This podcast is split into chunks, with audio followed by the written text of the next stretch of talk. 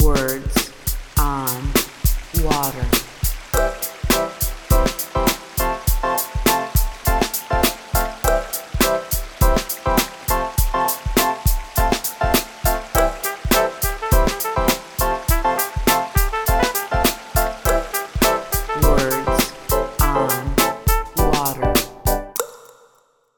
Welcome to Words on Water and Take It from the Top, a podcast series that offers words of wisdom from WEF past presidents and other notable leaders to help you navigate your way through the challenges of today.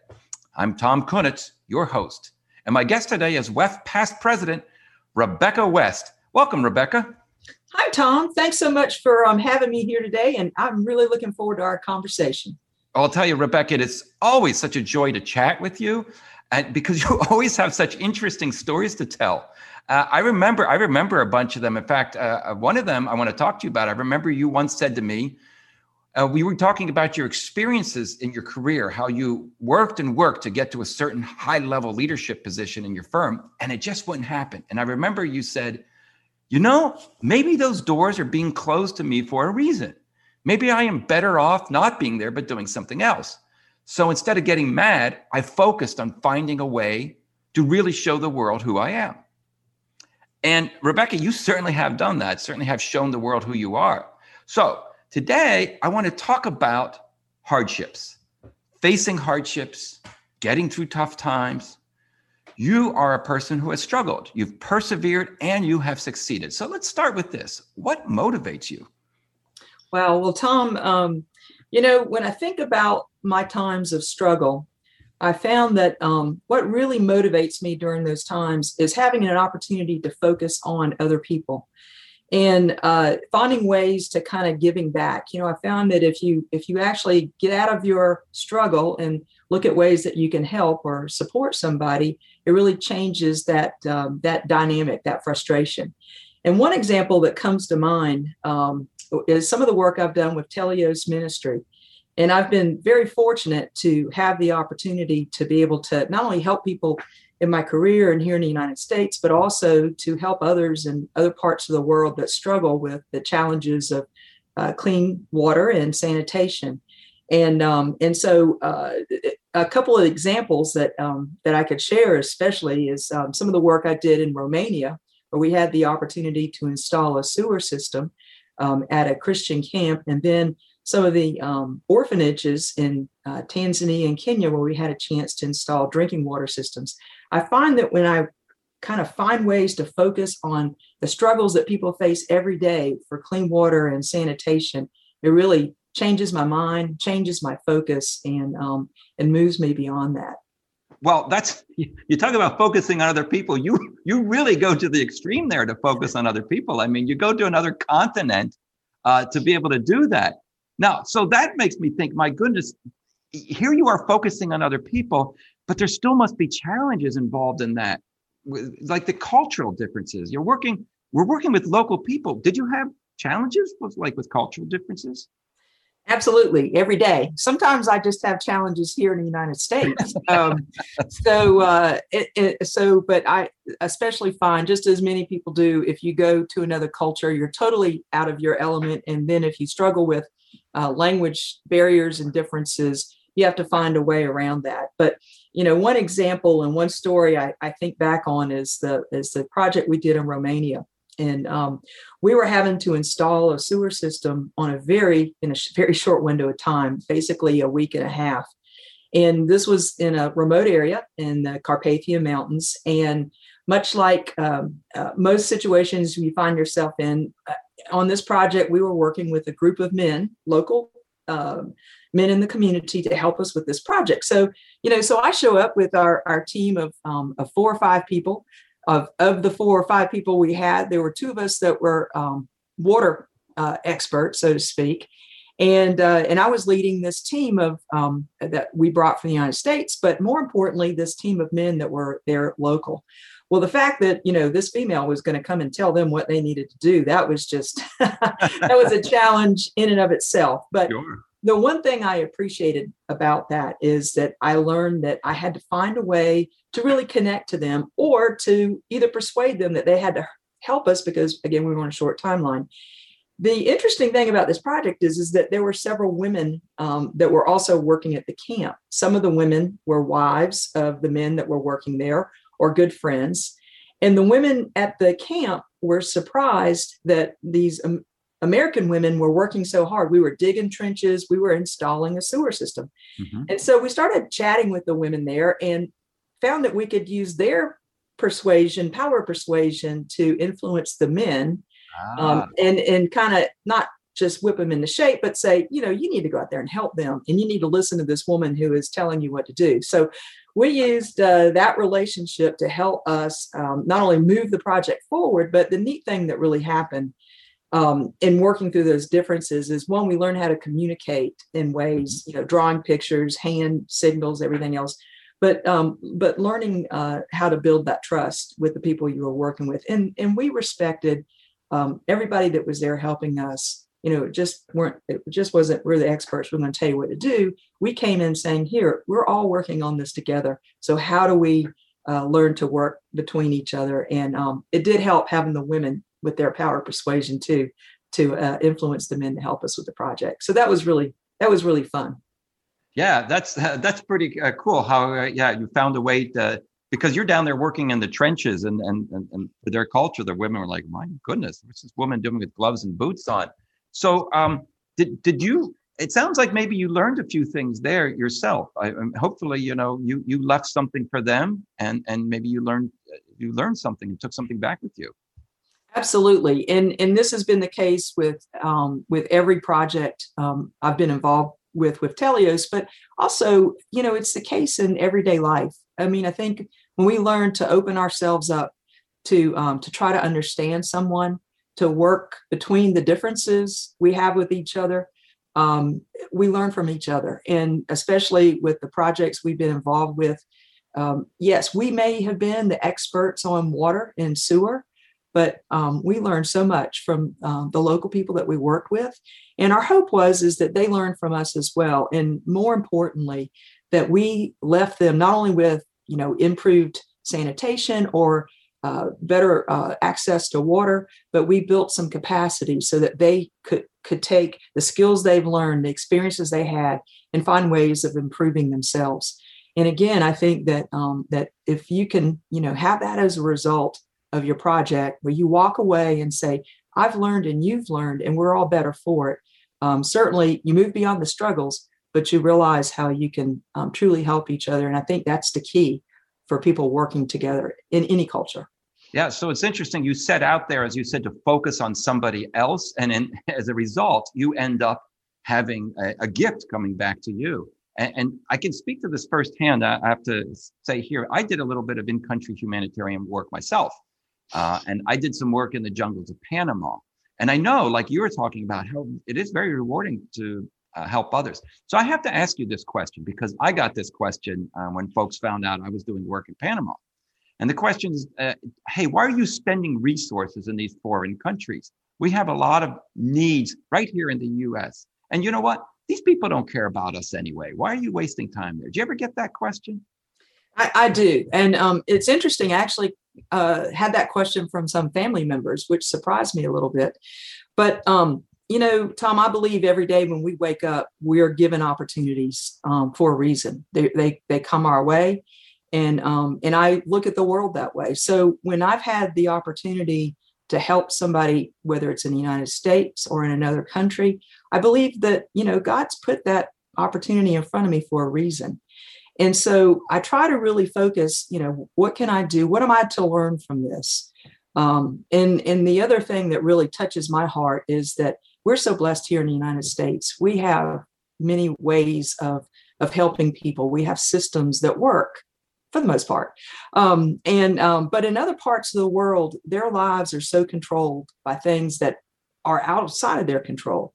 You know, we could say our life is hard, we work hard, but in comparison to people in some other countries and other situations, we have a lot of control over what happens to us and we have opportunities that others don't have so i see that when uh, when opportunity knocks for me to go help somebody that has not been as blessed then i think that's time for us to move to action so i'm going to switch gears a little bit here uh, rebecca and talk about your time at WEF, at the helm of WEF. You were president of WEF uh, 2008 to 2009.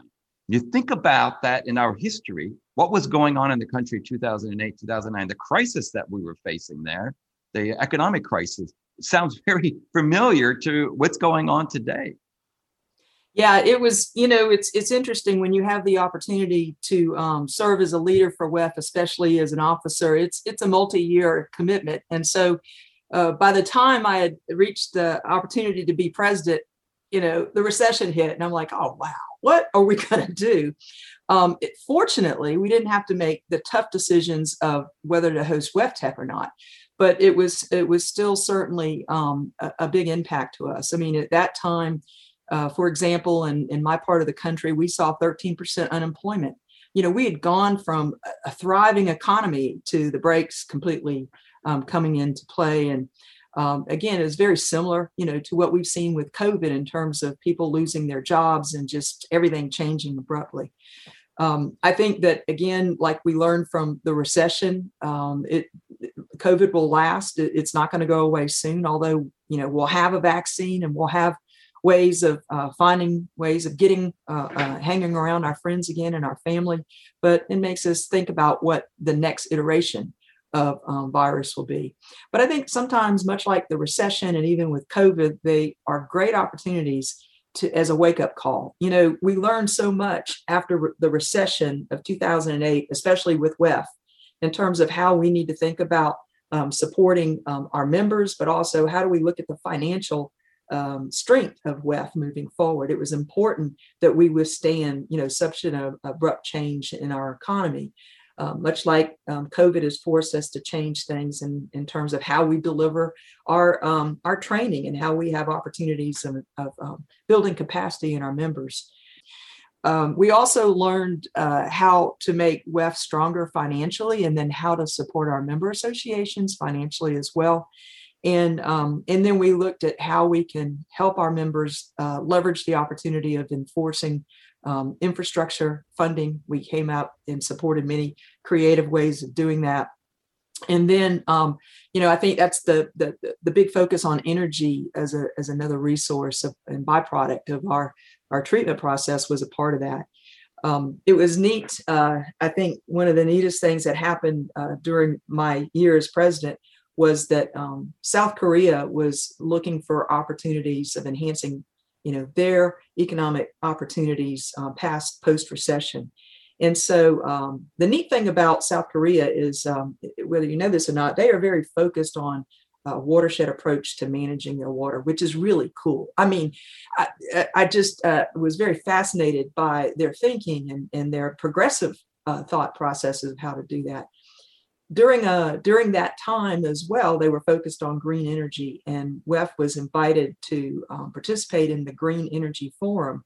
And uh, their prime minister at the time and um, president focused on um, energy as being that way to change uh, and, and change the economy, but also prepare them for the future. Uh, that was also the time that WEF forged, initiated its relationship with South Korea, and that's been great for us um, and moving forward in what we can do uh, to better ourselves and to better serve our members.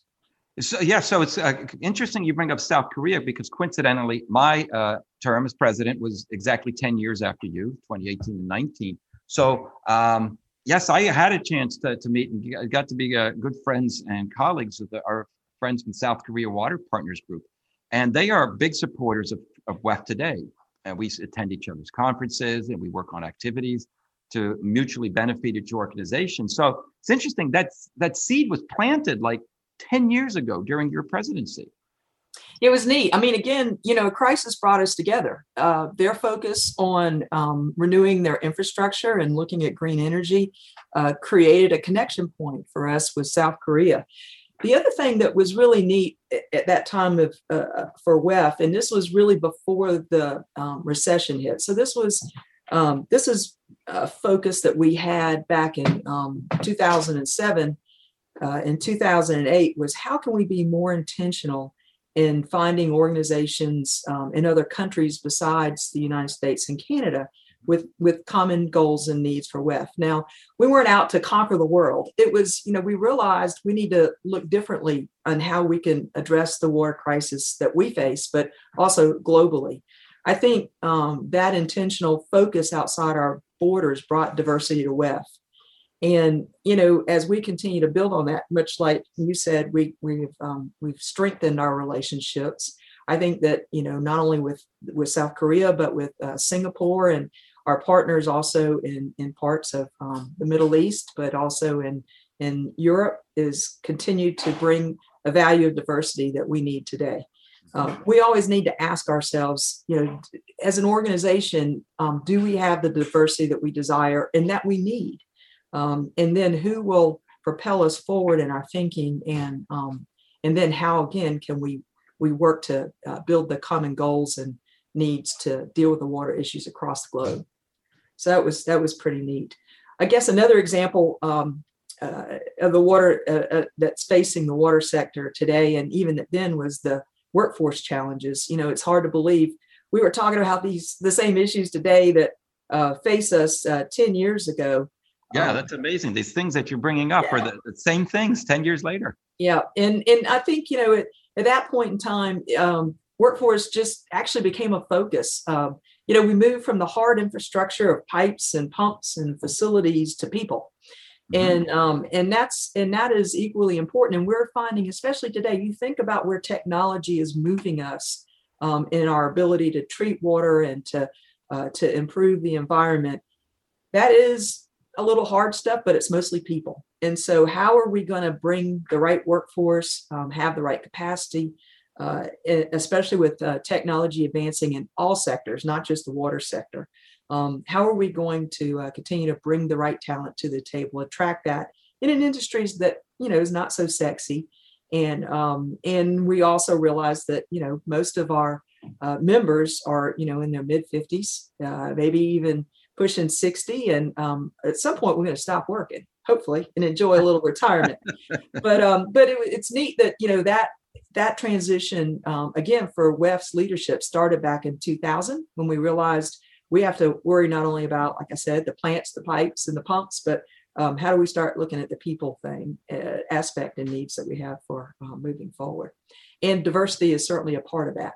Yes. It's, it's interesting, as you said, 10 years later, we're, we're, we're focusing on some of the, the things, same things, but how important it was that, that you and the board planted those seeds because things don't always happen overnight. Okay. It takes time to, to grow some of these things.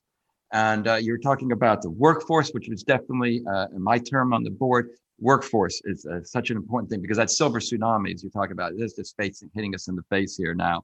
Uh, it's you were aware of it back then. It's coming into view now. The economic uh, crisis that, that you were dealing with, uh, green infrastructure, climate change, and and diversity. Recognition of the necessity for diversity uh, not just because it's a nicety to check boxes, but because the necessity of diversity and diversity of of thought and perspective in order to solve problems, in order to solve the problems of today, and to make sure that we are reaching the people that need it, that we're not only reaching a, a small uh, a subset of that uh, uh, of the people that we serve.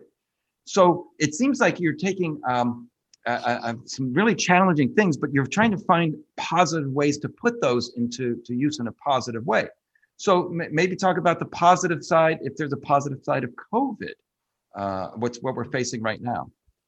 Actually, I know this sounds weird, but um, after we um, we kind of got beyond the shock of COVID, you know, the disruption of COVID, um, I think it was rather exciting.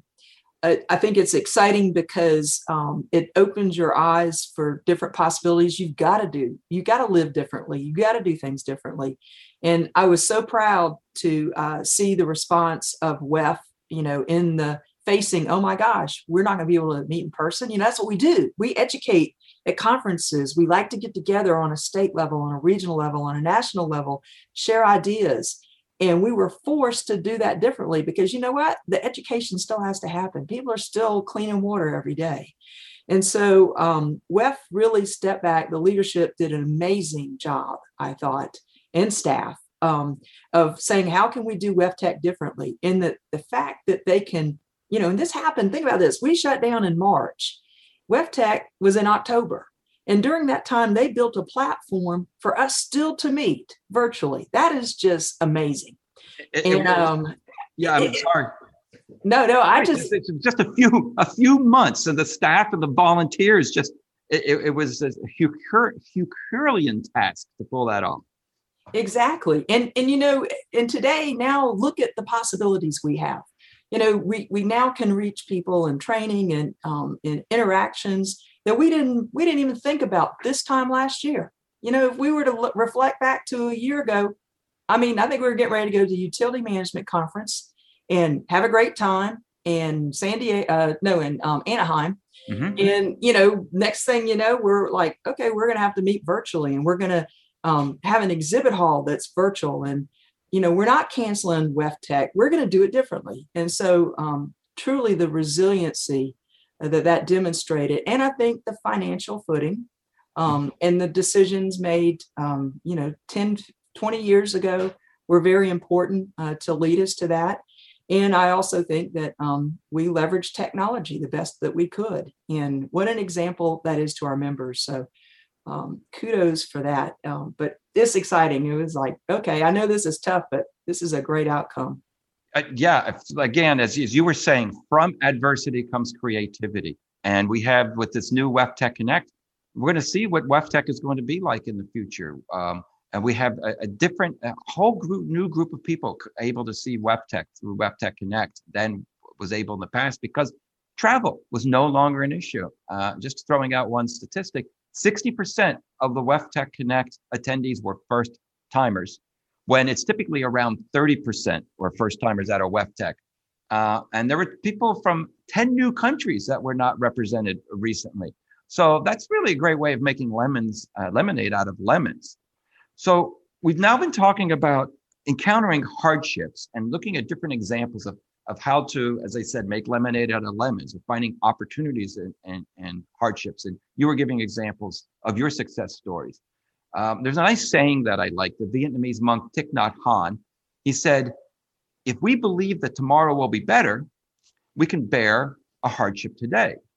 So if you could just in a very few uh, tips, main tips for our listeners, how would you advise them to respond to hardship? Wow, that's a that's a great great question, Tom. Um, you know, I think uh, first of all, um, you've got to you've got to look beyond yourself, and uh, like I said early, or we, I mean, life is about adversity. We're gonna we're gonna have to face it, and so when you find yourself uh, feeling frustrated, you know, you kind of have to ask yourself, um, where are you as an individual? Yeah, like uh, Tom Hanks said in the movie A League of Their Own, there's no crying in baseball. Well, you know, there's no crying in what we have to do every day. And then if you see yourself as a leader, um, which I, I think that, um, you know, people aspire to and hope that they can be good leaders, there's also no crying in leadership. Uh, we're going to be faced with tough times, and that's reality, and that's what we signed up for. So, you know, when we find ourselves in those situations, I've always found that it's always good to um, to surround yourself with good people.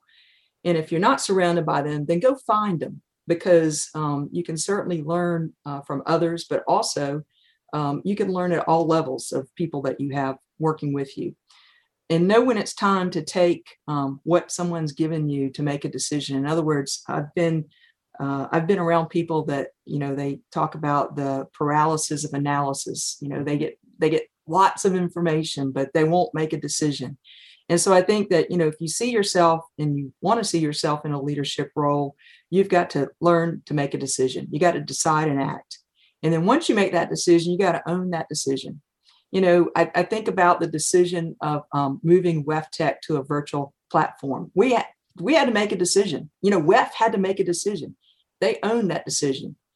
Was it perfect? No, but you know what? It was moving in the right direction. And I think that oftentimes, if we can realize it's not going to be perfect, but you just got to keep moving forward. You learn from what you've done, and then you continue to uh, to uh, to to learn from um, your mistakes, but also with the mindset that you're going to move forward. And um, so, I think you know, COVID again is a great example uh, of that as well. Uh, the health experts and local leaders had to act quickly.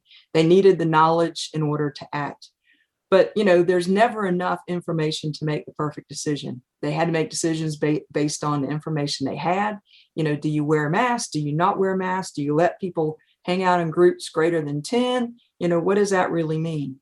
Was it perfect? No but they moved forward and and tried to do the best they could to protect the communities that they served and so i think again it's a, a, another example of what do you do when you're facing adversity.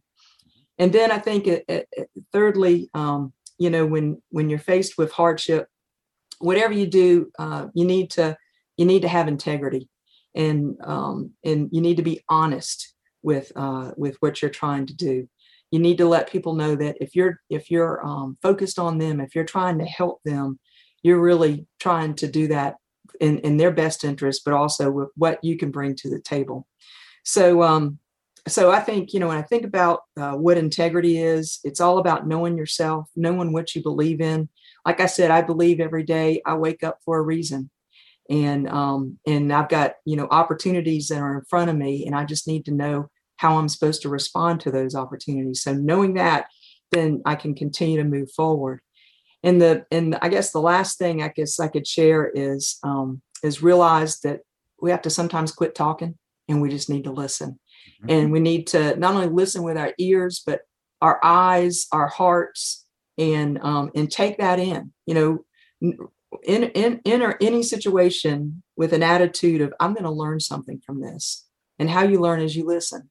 And so um, finding a way to be a good listener and then um, taking what you listen, uh, what you've listened and what you've learned and applying that moving forward is, you know, is just, um, is I think the key to uh, to doing good things and to and to really being the people that we're we're called to be. So you've given us some very memorable things uh, to ponder, as you always do. You always have some great stories to tell and very memorable stories. It's been tremendous having you on the podcast. Well, thank you, Tom. This has uh, certainly been a lot of fun. And um, hey, y'all come on down and visit us in South Carolina sometime. And you know, Tom, you're an awesome, awesome interviewer. well, thank you. And I, I'm going to take you up on your invitation and I'll be knocking on your door in South Carolina someday. Great.